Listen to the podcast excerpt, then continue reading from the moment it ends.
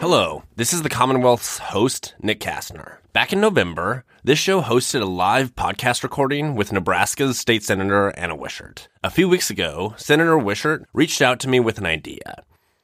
She recently had a call with a constituent in a nursing home that shared the extreme isolation they were feeling during this pandemic. She asked me if there was a way to connect seniors with a broader community through online storytelling.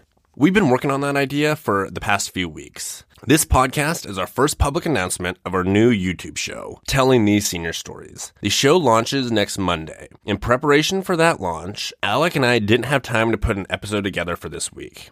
I hope you all continue to stay safe and positive during quarantine. You'll hear from us again soon.